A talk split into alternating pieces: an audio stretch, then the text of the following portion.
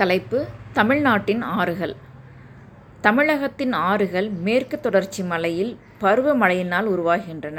இவைகள் மேற்கிலிருந்து கிழக்காக பாய்கின்றன. வடக்கில் பாயும் ஆறுகள் பாலாறு, பொன்னியாறு, செய்யாறு ஆகிய நதிகள் தமிழ்நாட்டின் வடக்கில் பாய்கின்றன. காவிரி ஆறு காவிரி வடகிழக்கு மற்றும் தென்கிழக்கு ஆகிய இரண்டு பருவங்களிலும் மழையினை பெற்று கர்நாடகத்தில் உற்பத்தியாகி தமிழ்நாட்டில் பாய்கிறது. தமிழ்நாட்டை வளப்படுத்தி காவிரி டெல்டாவான தஞ்சை மாவட்டத்தை நெற்களஞ்சியம் என அழைக்க காரணமாக இருந்தது. ஆனால் தற்போது கர்நாடகத்தில் காவிரியின் குறுக்கே பல அணைகள் கட்டப்பட்டு விட்டதால் கோடை காலத்தில் தமிழ்நாட்டில் காவிரியில் நீரின்றி விவசாயிகள் பெரும் அவதிக்குள்ளாகின்றனர். இதன் முக்கிய துணை நதிகள் பவானி, அமராவதி ஆகும். தமிழகத்தின் கால்வாய் பாசனத்திற்கு ஆதாரமாக விளங்குகின்றன. இந்த துணை ஆறுகளின் இடையே பல்வேறு அணைகள் கட்டப்பட்டுள்ளன. பவானிசாகர், கல்லணை, முக்கோம்பு போன்ற அணைகள் உள்ளன. காவிரிக்கு தெற்கே வைப்பார், வைகை, தாமிரபரணி போன்ற முக்கிய ஆறுகள் பாய்கின்றன. ஒரு குறுந்தகவல் காவிரி நடுவர் நீதிமன்ற தீர்ப்பாயம் ஆயிரத்தி தொள்ளாயிரத்தி தொண்ணூறுகளில் அமைக்கப்பட்டது.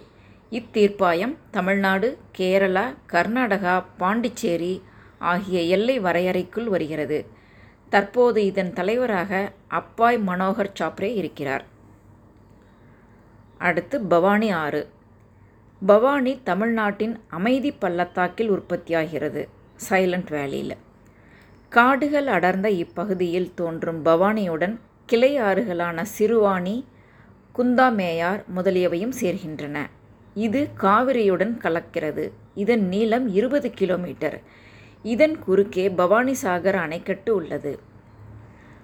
அடுத்து தென்பெண்ணை கர்நாடகா மாநிலத்தில் சென்னராயன்பேட்டை என்ற இடத்தில் உற்பத்தியாகிறது. பிறகு தமிழ்நாட்டில் தருமபுரி திருவண்ணாமலை மாவட்டங்களில் ஓடி கடலூர் மாவட்டத்தில் கடலூருக்கு அருகில் கடலில் கலக்கிறது. சாத்தனூர் அணை இதன் குறுக்கே கட்டப்பட்டுள்ளது. சின்னாறு, மார்க்கண்டாறு ஆறு, வாணி ஆறு இதன் முக்கிய கிளையாறுகள். இதன் நீளம் முன்னூற்றி தொண்ணூற்றி ஆறு கிலோமீட்டர் அடுத்து பாலாறு கர்நாடக மாநிலத்தில் நந்திதுர்க்கம் என்ற மலைப்பகுதியில் தோன்றி கிழக்காக ஓடி வேலூர், காஞ்சிபுரம் மாவட்டங்களை கடந்து சென்று சதுரங்கப்பட்டணத்தில் அருகில் கடலில் கலக்கிறது. பெருமழை பெய்தாலன்றி இதில் வெள்ளம் வராது. இதனால் பாலாற்றில் நிரம்ப வேண்டிய ஏரிகள் பெரும்பாலும் வறண்டே காணப்படும்.